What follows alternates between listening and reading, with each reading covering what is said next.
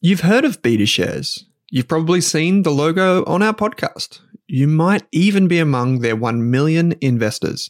So you can imagine that I'm delighted to say BetaShares is the official ETF partner of the Australian Finance Podcast. With nearly 100 exchange traded funds, you can go to betashares.com.au and immerse yourself in ETFs and unique insights covering all of the sectors, themes, core and satellite positions you could want. Think cybersecurity through the Hack ETF, robotics and AI with the RBTZ ETF, and uranium with the URNM ETF. The list goes on. To explore the BetaShares ETF range, visit betashares.com.au, read the relevant PDS and TMD on the website, and consider if the fund is right for you. BetaShares Capital Limited is the issuer.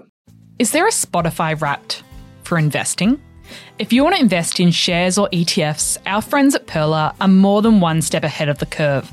On average, people who use Pearler invest $1,750 every month. That's what we want to see proper dollar cost averaging.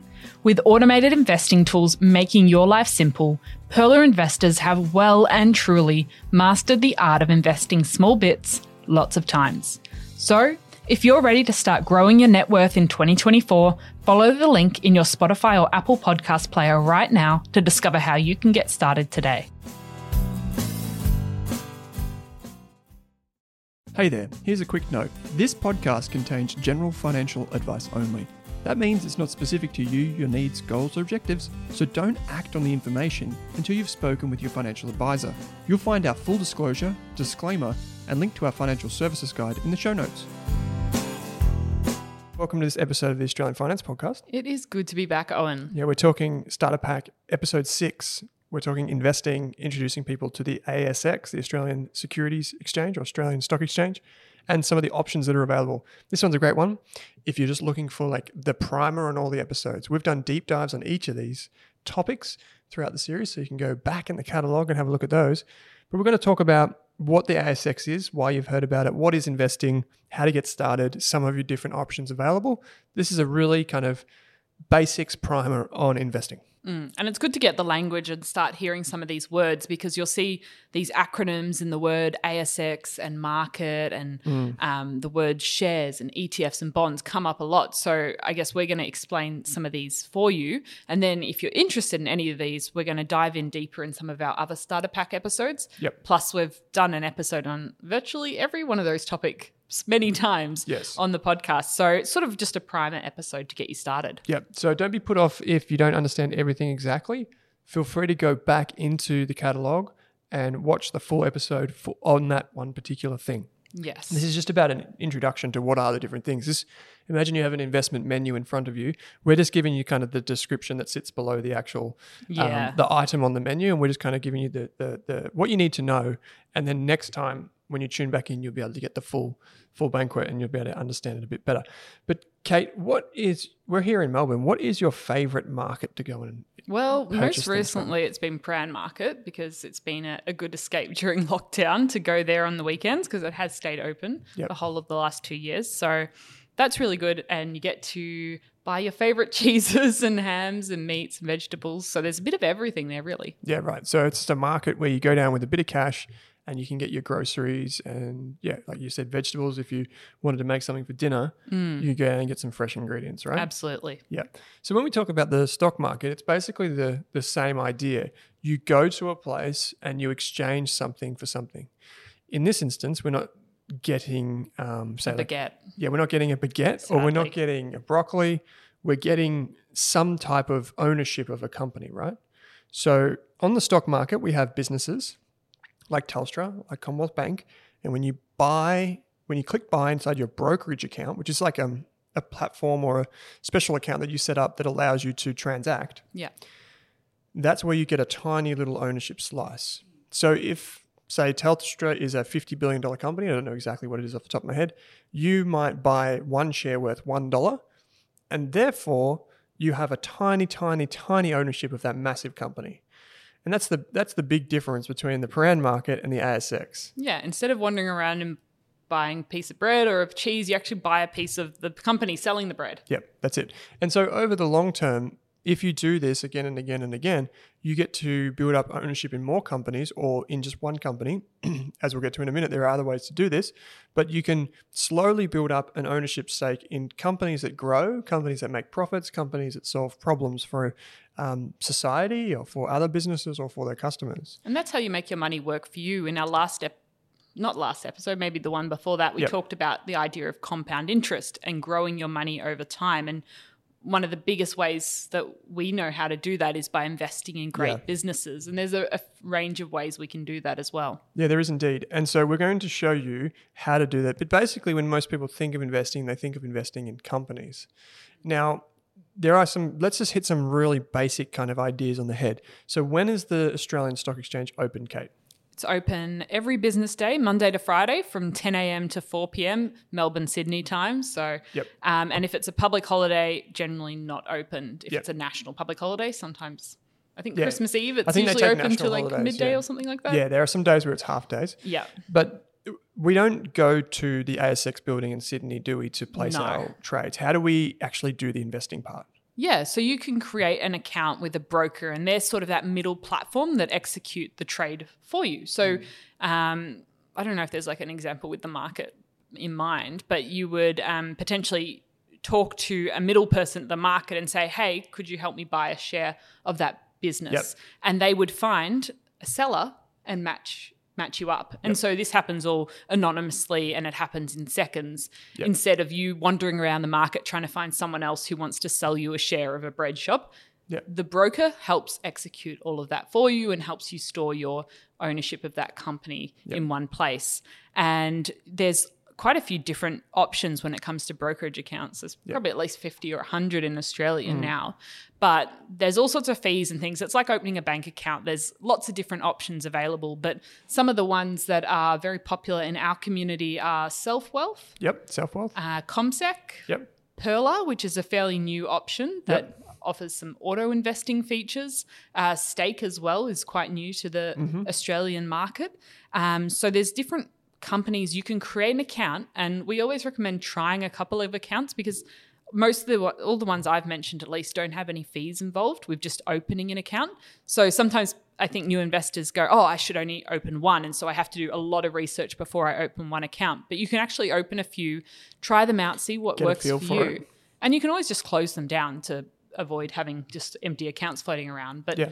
This once you set up an account and you find one that works for you, then you can actually use this account to place orders at the market. Yep. And so at this time of recording, which is December 2021, each of these brokers that we just mentioned, CommSec, Self-Wealth, Pearler, Stake, these are some of the more modern or bigger platforms. And each of these have something called an AFSL, which is a financial services license. They have the right to do this for us. So they are regulated by our regulator, which is ASIC, and they have to comply with strict laws. Mm. And so this is the most effective way and the safest way to invest in shares. There are other ways of investing in shares, but these platforms provide the most secure way. Not just these ones in particular, but the, the ones that are regulated by ASIC are the ones you should be going for. Now, there is one one thing that we should add here is that when we say ASX, we mean Australian Securities Exchange. So this is the one big stock exchange in Australia.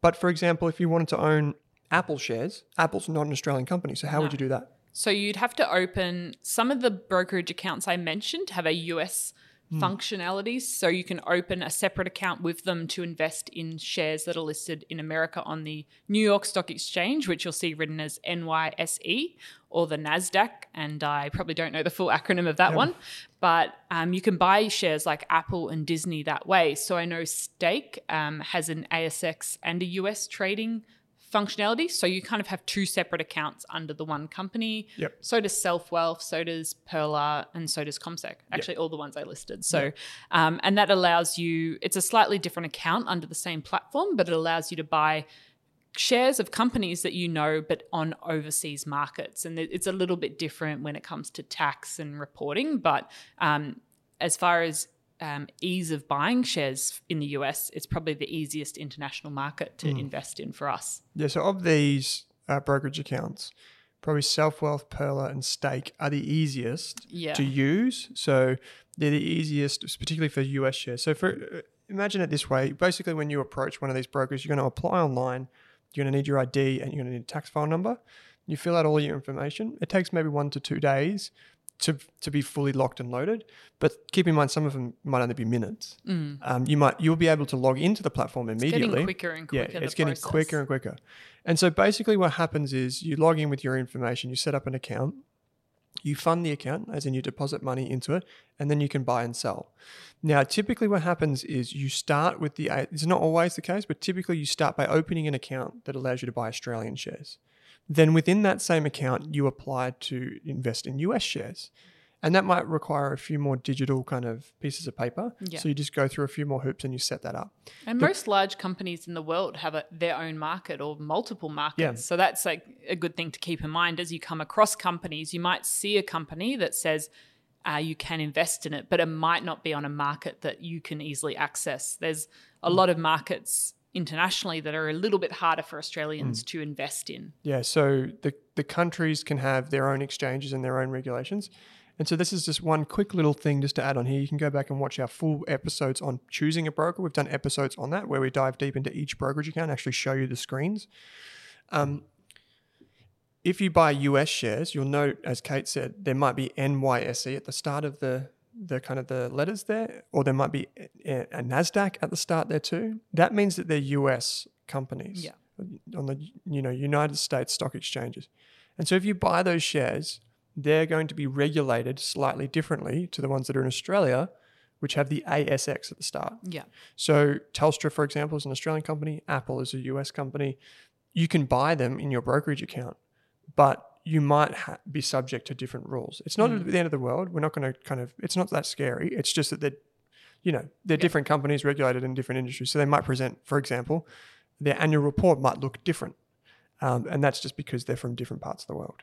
So, Kate, what is investing? We've talked about like how to do it. What is investing? Yeah. So investing for me is the way I use my money to work harder for me, essentially. So instead of just putting my money in a savings account that we've talked about previously and maybe earning what a percent max at the moment interest on my money because the bank's usually lending it out or doing something else to it, um, I might choose to invest my money in Australian and US businesses that are in turn growing and as a business. And then Well said. Yeah. in the aim that if I invest my money uh, today, if the business is 10 times the size in 10 years' time, my money will be worth a lot more than it is now.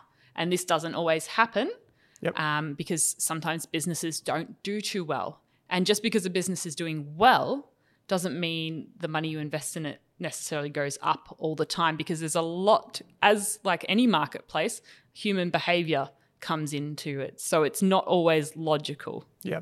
So, just to bring it home, what it actually means for most people is if, if you invest prudently over a long period of time, your returns might average, say, 5 to 10% per year over a long period of time. So, over, say, 20 years, you might get on average 5 to 10% per year. Let's just say for easy figures. But if you put it in a bank account, again, just kind of rough numbers, you might get anywhere between zero if you if they take your interest from you to say three or four percent. And so you get more. It might not seem like a lot, but you get more by investing your money. Yeah. And, over time, that difference in percentage that you mentioned adds up Yes, substantially. substantially. So it might only seem like, oh, it's only you know six percent now versus four percent or ten percent versus five percent. But the reality of it is that over twenty years, that difference, from, thanks to compounding, might be five or ten times the difference. And so this is where the power of investing really kicks in. And um, as you said, there is risk. So when you put your money in a term deposit, you kind of just see that really it's bugger all interest, hmm. but you might see that just slowly trickle in. In investing, you might have some investments that go up and some investments that go down. And the difference, therefore, is predominantly the risk. Yeah. And which, and straight off the, the bat here, no one will guarantee you a return on this podcast ever. Anyone that guarantees you a return of 5%, 20%, 50%, oh, they listen to this person, they've made Yeah. 500% in three years. We're not going to ever do that because that's not realistic. We just can't guarantee return. In fact, no one can. Yeah. And I think the other way to think about investing, um, if you go to your favorite shop and you consume and you buy goods at that shop, you're you're sort of acting as a consumer. Or you could also work for that shop and be an employee. Or you could own that shop and you might be a franchise owner, but then you can also own part of the business and sort of benefit from that whole value chain. And so it's a way to really be part of the economy, not just a consumer of the economy. So it's a different way to look at it. And I think that's how it becomes really interesting to some people. They might just start with a company going, "Oh, I love Disney. I pay pay for Disney Plus every month. I want, really want to go to the Disney park theme theme parks one day." And then they realize, "Oh, but I could also own a part of the business Yeah. that everyone wants to consume." So it's just a different way of looking at the world. You don't have to necessarily just be a consumer or an employee or a small business owner for your Yeah. rest of your life. You can actually be part of the whole value creation chain and own part of these companies. Yeah.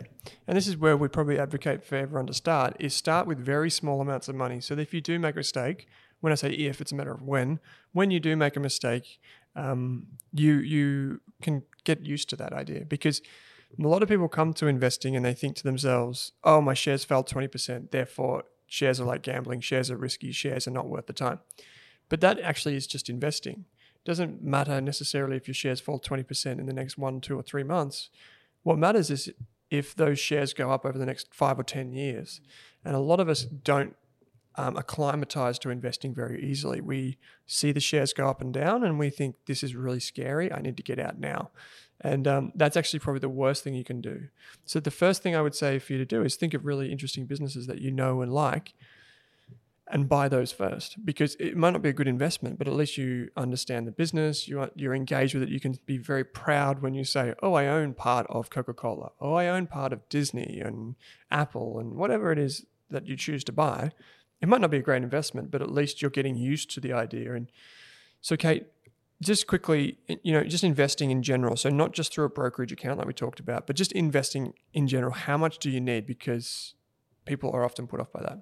Yeah, well, it's crazy now that there's platforms that allow you to start investing with just one dollar, and some that we've interviewed in the past include Sharesies, and which is allows you to buy a small amount of a share. Um, there's even like Raise, which is a micro investing platform that invests in a large array of different companies and investments, um, and they you can just start with a couple of dollars and automate it. There's Spaceship, so there's a lot of ways you can dip your toe in the water without even um, having to decide which company you want to buy. Yeah. So there's really no reason why you can't just start with a couple of dollars and have a go. You can have less than a thousand dollars. Is what we mean to say. Like five hundred dollars used to be the minimum, which still shocked people. Like, wow, only five hundred dollars. Mm. Um, and now it's even lower than that if you use one of these micro investing platforms or Yeah. even Sharesies. Three years ago, we were saying $500, but there's been so many advancements and Yeah. the technology is better. Fees have come down across the world, really, when it comes to investing. And so you can get started really easily nowadays. Yeah, absolutely. But there is a lot of choice, which is Probably the one of the challenges Yeah. because I know many of our listeners, once they start exploring and they're like, oh, there's so many brokerage accounts I could choose from. There's so many different things I could buy. There's so many different types of investing that that amount of choice can paralyze people. For sure. So, Kate, what are some of the common investing myths?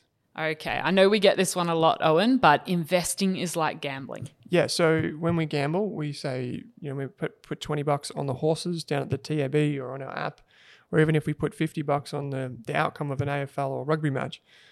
What ends up happening is we put that money down and we know the odds in advance. So we know what the payoff is mm. and we know what we stand to lose, which is our $50 or our $5 or whatever. But the difference between investing and gambling, one of the key differences in my mind, is that at the end of the day, you own something. Mm. If you put this money down on a horse, you don't actually, you know, even if you place a good, you know, punt, you don't actually own anything as a result. You don't have anything to show for it other Yeah. than maybe some more money. If you lose, you just get completely wiped out. In investing, it's actually, if you invest reasonably, and what I mean by reasonably is you don't just go out swinging for the fences. It is very, very, very unlikely that you'll lose 100% of your money. Whereas in gambling, that can happen as quick as that. The other thing is that even if you do get the investment wrong, let's say it falls 20%, like let's say you buy Telstra shares and it falls 20%, well, you'll still own tw- Telstra shares, they'll just be worth 20% less. Yeah. So you own something at the end of the day. And that the key, I'd say one of the fundamental differences is here the thing that you own is something that creates value for society. It's a company with employees, with products, with services, and you can kind of you can even learn more about it. You can research that company or that investment you're in, Yep. which is quite different, I guess, to just taking a gamble on something at the casino. Well, you wouldn't say um, buying properties like gambling, right? No. Well, some people might, maybe if they use a lot of debt, but the reality is it's the same thing. The only difference is you're buying a, a business, you're buying a tiny little share of a business versus buying a house, which you can touch and feel.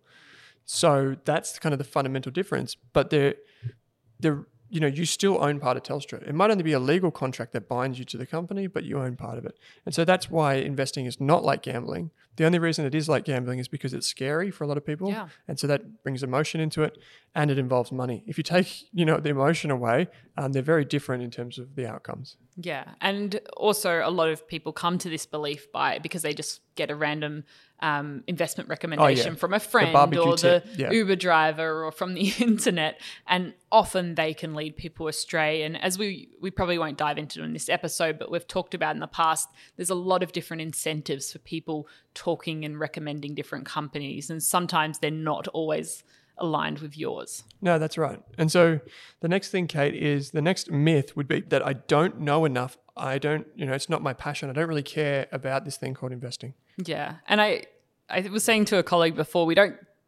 come out of the womb knowing about investing. Like we've Yeah. just learnt this over time and it's just a skill we keep developing.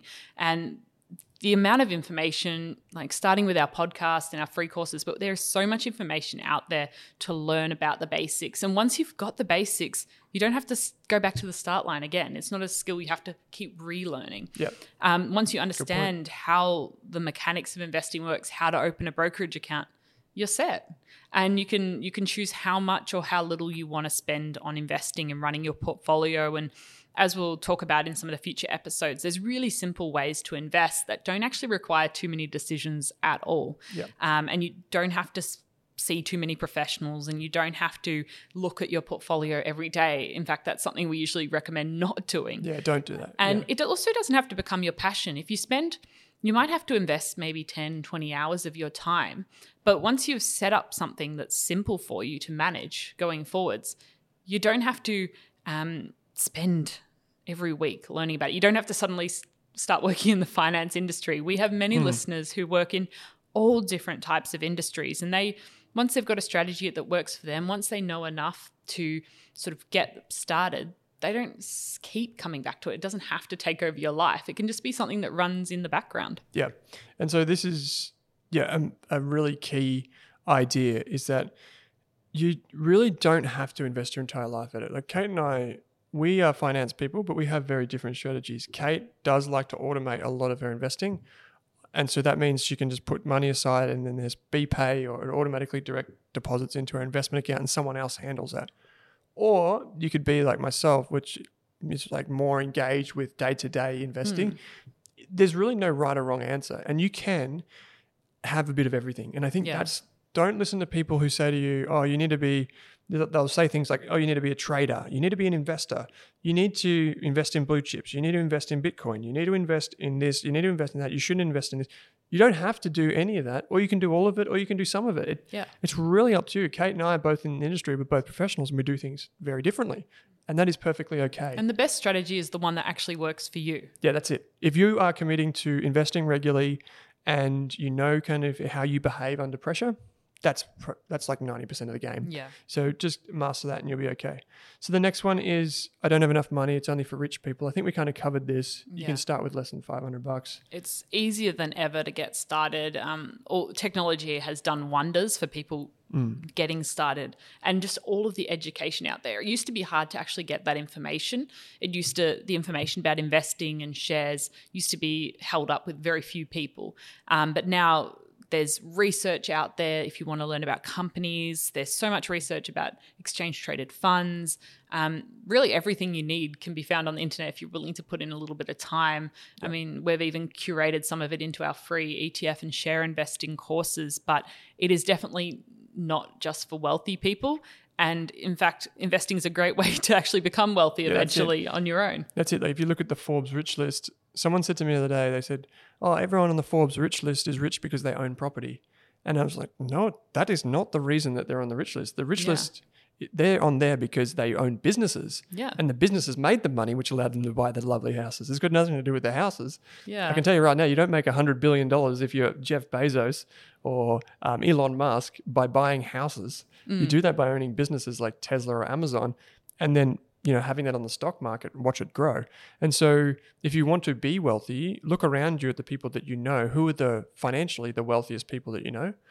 I'd say most of them own businesses or own part of a business or something. And even like from an Australian perspective, the Australian Financial Review does like a 40 Yeah. under 40 Yeah. um, rich list for yeah. Australians. And you can actually go in and see what are the different companies they've created. You can learn more about Australian companies. Some might be on the market, some might be private companies that you as an individual can't buy shares in. But it's just really interesting to see how all of these people built their wealth. And you'll start to realize there's a lot of amazing businesses out there that you can learn more about. Yeah, for sure. And so it's not only for rich people, it is for everyone. And you can start very small. Uh, we typically do say though, if you want if you want to invest in individual shares, which we'll get to in a minute, maybe start with five hundred bucks. Because that's that's a good amount for um, Pearler, for CommSec, for Self Wealth, for Stake. Um, okay, so I can't do it myself. Uh, maybe I'll just. This is a myth that I can't do it myself. I'll be really quick here. Um, if you've got 10 hours, you can listen to the Starter Pack series and you can go away doing some of the activities. That's really all you need to get started. And um, in these 10 episodes, we'll tell you basically what you need to do. And one of the things that I'll tell you to do right now, or at least after this episode, is go back and listen to our episode on something called VDHG. VDHG. It's one of the e- ETFs that we've talked about, and we'll talk about what those are in just a minute you can go and you can learn about this ETF and what it can do for you. And I tell you what, it's as simple as a, flu- a few clicks, and the rest of it kind of takes care of itself. And it's a great way to learn about ETFs if you research. Just Google ASX VDHG or Vanguard VDHG. We'll put the link in the show notes, but I think that's a great starter. It introduces you to the world of ETFs and how they're constructed. Yep, and we'll and we'll explain what ETFs are in just a minute. One more one more myth though, we've got one here which is I'll never have any money, so why bother starting? And this is when the ASX does its massive survey and it estimates how many people are not investing but should be. This is one of the most popular reasons why people never get started.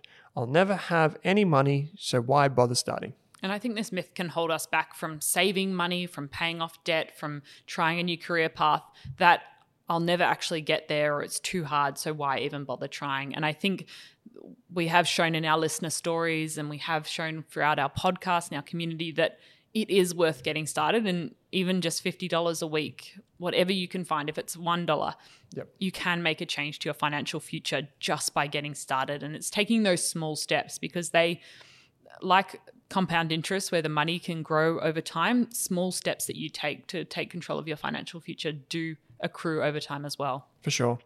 Kate, so we've got some uh, particular types of investments here.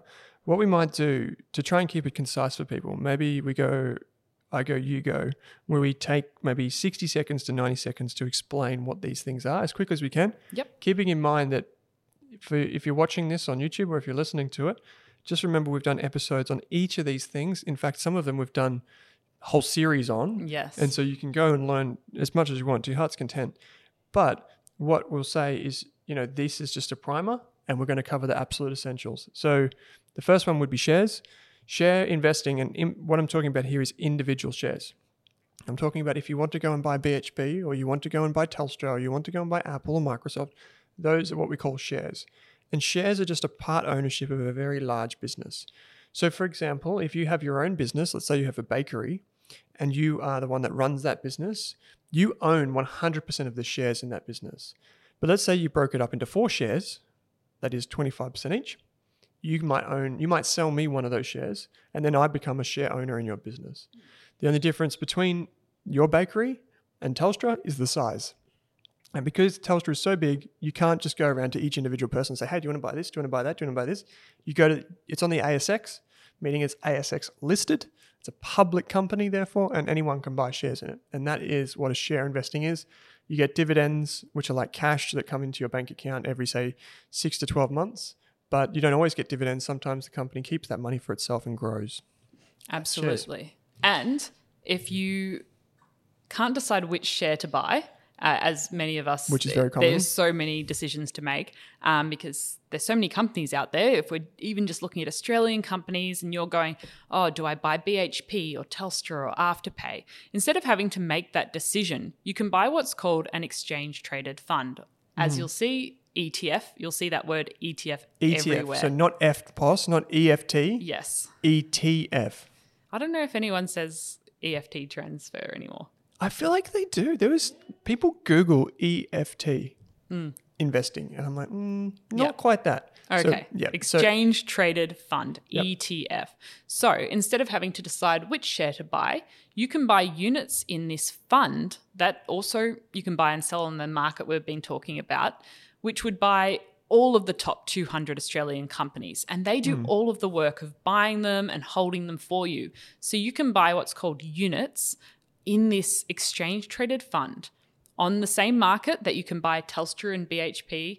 Um, and so instead of having to make a decision on which of the top 200 shares you want to buy, you can get exposure, instant exposure and diversification to all of these amazing Australian companies through just one trade. And so if you invested in something like VDHG, which, we referenced before, that would give you instant investment in all of the top 200 Australian companies plus a lot more. And so this makes investing easier than ever because instead of having to make so many decisions and build this portfolio and research all these companies, we can actually just get the best of both worlds. We can be invested in Australian businesses just through one transaction. yeah. So you probably had people say things like, "Oh, my portfolio has this in it. My portfolio has that in it." In the past, everyone created their own portfolios out of individual shares. Yeah. But now you can basically get one of these straight off the shelf. So a good analogy would be like up until about 10 years ago, everyone was cooking their own dinner. They were going to the supermarket, picking their own ingredients. And now you can just go and get a basket that's already got all the ingredients in it mm. and you can get it and buy that basket. Yeah. So the basket is delivered to you, and you say, I want all 200 shares, please. And someone will go and put all of those things in the basket, and you'll just get the basket. Yeah. It's such an easy way to invest. And you can, this is not just the top 200 Australian companies, you can do this for the top 200, 500 US companies Yeah. or the top 50 Indian companies or the top 50 robotic companies. Like it, it's going getting more expansive. So there's more and more choice um, for you to get someone to do the work of picking everything for you. And you just pay usually a small fee, uh, which is called a management fee, which we'll dive into in our ETF episode for for the convenience of this. Yep. So the next one that I'm going to talk about is bonds. And I'm not going to spend long on this. So bonds are different to shares. You won't come across them very often because they're boring as anything, But they're in your super fund. but they're in your super fund. They they are everywhere in the financial markets. So to give you an idea of what a bond is, imagine if you have a mortgage on your house. Imagine instead of owning the house, you own the mortgage.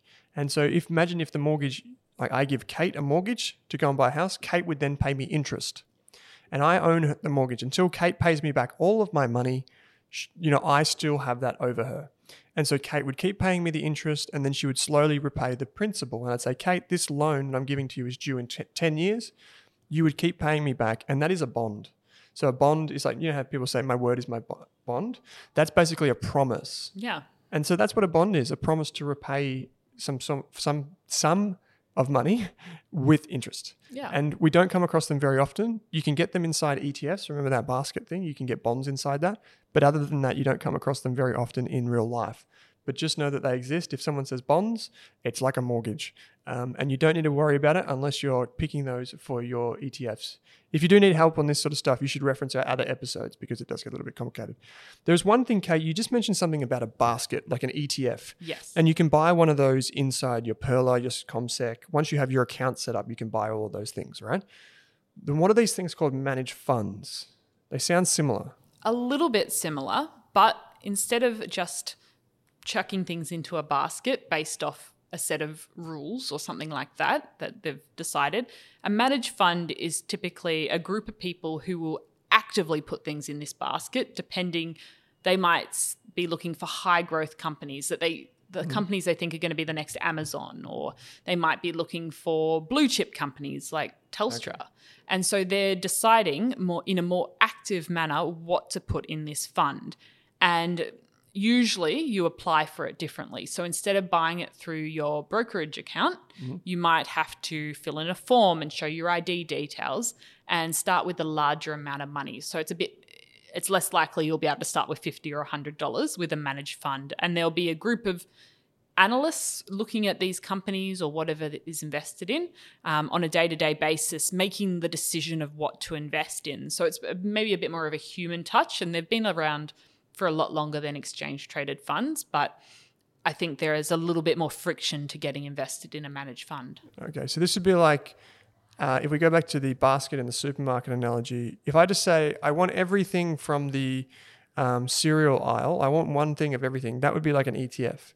yeah But then if I paid someone, or if you paid someone i want go, gordon ramsay's select yeah, cereals and then Gordon goes down the cereal Yeah. aisle and picks out the, the stuff and chucks in a basket. That would be a managed fund. yeah So they're basically you're paying someone to go and do these things for you. Yeah. So you, instead of paying for a, a computer to screen and do all of this process, you're paying humans that have got experience in this area to do it more actively with the hope that it might outperform the uh, the typical exchange trader fund. Whether that happens or not is a different question. So you pay an expert and you trust them and they go and do it for you. Yes. Okay, got it. So that's a managed fund. And they were what people used before exchange traded funds were re- readily available. Yep. So one more thing here, I might actually just keep it on on you for a second, which is superannuation. So we talked about you talked about ETFs, talked about managed funds, and this thing called super. Super funds. We, we know them. We all have one. Or if we're working, what is that? Is that investing? Yeah, absolutely. So Okay. I assume most listeners will have a super fund, but this is the money that's going to fund your retirement. Mm-hmm. And so when you're 60, 70, 80, whenever you decide to retire or whatever the age is, if we're living to 150 by then, this will be the money that supports you at, when you're not working. And so typically we start paying it when we start working part time or full time. And this money is invested in, you might have seen the word balanced or growth Yep. or cash or conservative. So there's different portfolios within your AustralianSuper or Hostplus or Rest Super account. There's a lot of super funds in Australia There is. And they will put together an investment strategy for you. So if you're in the balance fund, you might have some Australian shares like we mentioned, so there could be some BHP and Telstra in there, probably quite likely. Yep. Um, you'll have some bonds, you'll have some property, you'll have some shares from other countries. You might even have some private equity in there. So companies that aren't listed on the market, but really big businesses as well. So there's even hospitals and prisons and office buildings. There's a bit of everything because super funds are so big. They invest in a and because they've got a really long investment time frame because they've got your whole life, they invest in mm. quite different things to what Owen and I would generally invest in ourselves. Yep. So we all have a super fund, and you can use a super fund to invest for you. Just remember that if you do invest via your super, it's probably going to be locked up until you hit retirement. Yes. So if you're a 25 year old, you might not get your money until you're 65. So that's 40 years. And the easiest way to invest money in super, if that's what you want to do, is just to get more money deposited into it via your employer or to make a direct deposit yourself into your super fund. You just need the bank account details and you just deposit that money in. Hmm. And there's not that many choices you have to make because you choose which super fund you want to use and you choose what investment option portfolio really, Yep. whether it's a balanced or a growth or a high growth within it you want. Yeah, And just remember that people say, oh, I'm going to switch super funds because I don't think it's the right one for me. That's like saying I'm going to switch banks because my bank account isn't right. But sometimes there are multiple different types of bank accounts. You've got savings, you've got um, transaction accounts, you've got online savings accounts. Sometimes the super fund that you're already with is the right one. You just need to switch strategies from, say, balance to growth, from growth to high growth, etc. And you can call them to say, hey, look at my account right now, look where I'm invested. Is this kind of where I want to be in my 20s, 30s, 40s, 50s? And they can give you general information relevant to you um, that's going to help you make a better decision. They can you can say, well, what am I actually invested in? Yeah. And they'll go, well, this is what you're invested in. And you could even ask, what are some examples of companies or assets that I'm invested in if you want to go one step further. And you can also often find this web information on their website as well. Yeah, you can log in via your member portal and you can control all that. If you need to change super funds, the easiest place to go is Your Super, uh, which is a government run website and it's linked to your MyGov account, which handles all that. You can do it with a couple of clicks of a button. Um, and just remember that if you are a younger person, so I'm saying someone, say, below 40 in this case, you probably should be questioning should I be in a high growth strategy? Because you can't touch your money anyway. As long as you have the stomach for a bit more ups and downs, you should be focused on growth, not necessarily on conservative style options. So, um, there's one more final thing here. We have property. Uh, you can invest in property, you will know. You can buy your first home and you can use your first home as an investment. That's a genuine investment too. The thing to remember is that this is a long term investment. It requires a lot of money up front, and there's typically a lot of cost involved in terms of, you know, if you um, you've got stamp duty, you've got conveyances, you've got lawyers, you've got whoever you need to consult to do that. Um, and then you've got things like your mortgage, which costs you money, and that's a big life decision. The one advantage of owning the property that you live in versus, say, shares from a tax perspective is that if you live in that property for long enough, um, well, you don't even pay any capital gains tax at all. Mm, your you- primary residence. your primary residence. That means that that there's an exemption. So let's say, for example, you own a house and you buy it at five hundred thousand dollars, and you sell it at six hundred thousand dollars. So you sell it for hundred thousand dollars more. You don't have to pay tax on that hundred thousand dollars. Whereas, say, if you bought five hundred thousand dollars worth of shares and you sold it for six hundred thousand dollars, you've made hundred thousand dollars as well, but you might need to pay tax on that. And so that's a that's a key difference between the ha- the house that you own and live in. You have to live in it versus shares. However, shares you can access with less money. Um, you can buy, you can diversify outside of just one thing. You don't need to take out a loan. It's easy to sell them. It's easy to sell, so you can sell today and have your money tomorrow. Um, it's, it's very easy in that regard. So there are some differences. Investment property is obviously different. You do pay tax on that, and it does require a second loan or just one big, humongous loan, which to me is pretty scary. Um, yeah. But, but and you, with all these investment options we've mentioned, there are different fees and Yep. um, costs involved with each one and different tax things. So we will explore that more as we go through each of them in our starter packs as well. And always when you're doing your research, ask asking what are the costs, what is Mm. the tax implications. Just make that a common question you you use. Yep. So, Kate, just for some episode takeaways here, um, I guess the first thing is you can buy shares, uh, you can buy ETFs, um, you can make all those types of investments by using something called the Australian Stock Exchange. And the way you access this market, which is like your Prahran market or South Melbourne market, Yep. um, you can do that by using a broker. We've named four CommSec, Pearler, Self Wealth, and Stake. You can go online and check out these. We have no affiliation with any of them. Um, we don't get money to recommend them or to suggest them. They're just things that you should go and try out. And you can use that brokerage account to access both the Australian Stock Exchange, ASX, and also um, international shares if you want to buy things like Apple. Uh, Kate, we've also busted some myths. Yes. So after you heard some of the myths we mentioned, like investing's like gambling or you need to be rich to start, if any of the if you identified with any of them, spend a bit more time thinking about that, researching, maybe taking our courses on Rask education to really bust those myths because it helps to sort of sort them out at the start because they might rear their ugly head later on in your investing journey and you might end up doing something you regret. So have a think about them, do some research, talk to some friends and family. Maybe you want to talk to a financial advisor as well, um, but try and bust those myths up front. Yep, totally. Uh, we've also said why investing is different to saving. So investing involves risk. Saving involves putting your money in like a bank account or a term deposit where you get a small amount of interest. Investing requires risk, but you also get over the long, long time um, a bit more of a return, which then leads to big, big results for your future. And if you need to wonder why that works, just go to the um, AFR Rich List or the Forbes Rich List and see all of the wealthy people on there have owned businesses and have owned those businesses for a very long time. The final one, Kate, is that there are many options available. Yep. So investing isn't one size fits all. There's a lot of different ways you can invest. And even sometimes a fun place to start is just by looking at what your super fund's invested in. And that starts to help you realize there's different ways to invest out there. And it's not, you have to be 100% in one thing. You can actually mix and match in your portfolios. So we've done heaps of episodes on all the things we mentioned exchange traded funds, shares, property, bonds, managed funds, and superannuation. Uh, but we'll dive into some of those in a bit more detail throughout the rest of this starter pack series. Yep. So the the two takeaway points here, like if you are you have something to do right now, this is what we're telling you to do right now. Kate, what is the very first thing that people should do if they haven't done it already? The first thing to do, if you've been listening, just go out and open a couple of the brokerage accounts. Maybe the ones we mentioned. Maybe you do some research and find some other options out there. Maybe your bank already has a platform you can use. So just open a few brokerage accounts don't be afraid of messing something out. If you don't put any money in them and you don't place any orders, you can't do too much damage. Um, and so just add a few shares. So maybe you go, oh, I really like this company. I've heard about it. Can you add it to a watch list so you can keep an eye on it? Um, maybe you look at an exchange traded fund like VDHG and add that to your watch list just to get a feel of how it all works and mm. explore the platform. And most of these platforms also have education sections as well. So you can kind of get to learn a little bit more that way as mm.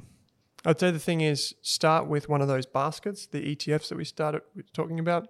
Those are the things you want to start with. We've got an episode coming up on that in our starter pack, so be sure to listen in on that. If you've listened to our episodes for a long time, if you're one of the veterans of the circuit, you've been with us for more than three years, uh, thanks for watching this beginner episode.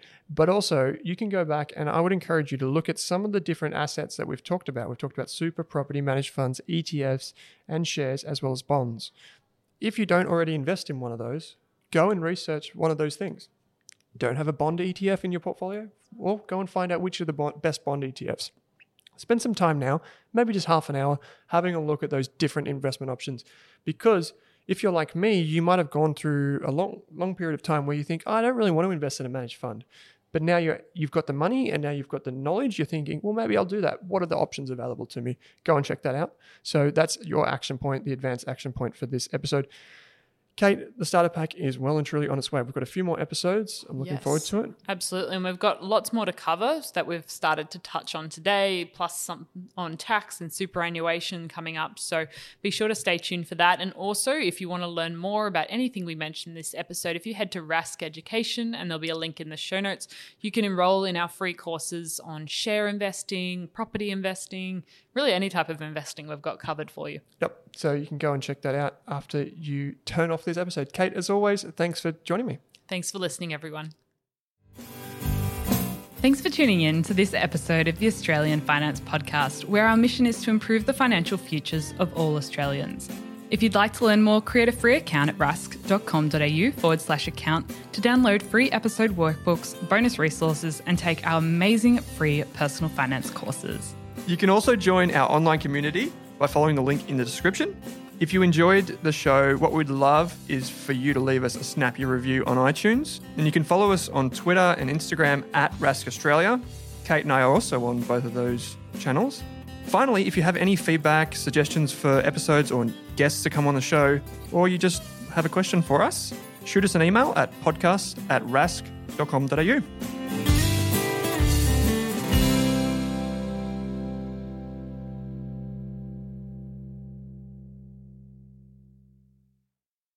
Are you thinking about starting your wealth creating journey, but not sure where to put your hard earned dollars? InvestSmart can help. InvestSmart offers a free quiz that makes it easy to find the right InvestSmart ETF portfolio to help you reach your goals. Just visit investsmart.com.au and hit Get Started. Answer a few simple questions about your goals and how much you want to invest, and you'll get a tailored statement of advice with a portfolio recommendation you can visit investsmart.com.au for a no obligations free statement of advice. This ad is brought to you by InvestSmart Advice AFSL 334107. For more than a decade, I've been hunting for the best investors and their methods, strategies, and tools for investing. After years in the industry, countless books, a few degrees, and 1,000 podcasts and live shows, I've rolled this accumulated knowledge into something called Rask Invest. If you've ever heard me talk about a core and a satellite, active and passive, true long term compounding, or you simply want to know exactly how I would invest, now is your chance. Rask Invest is our new investment service, designed for all types of investors who want professional management of their core portfolio at a low cost from a team they trust. Rask Invest helps you automate your wealth creation and passive income simply click the link that says Invest with Owen in your podcast player to join one of our live platform walkthroughs or book a call with us. You can also view the Rask Invest PDS and TMD and get invested with me.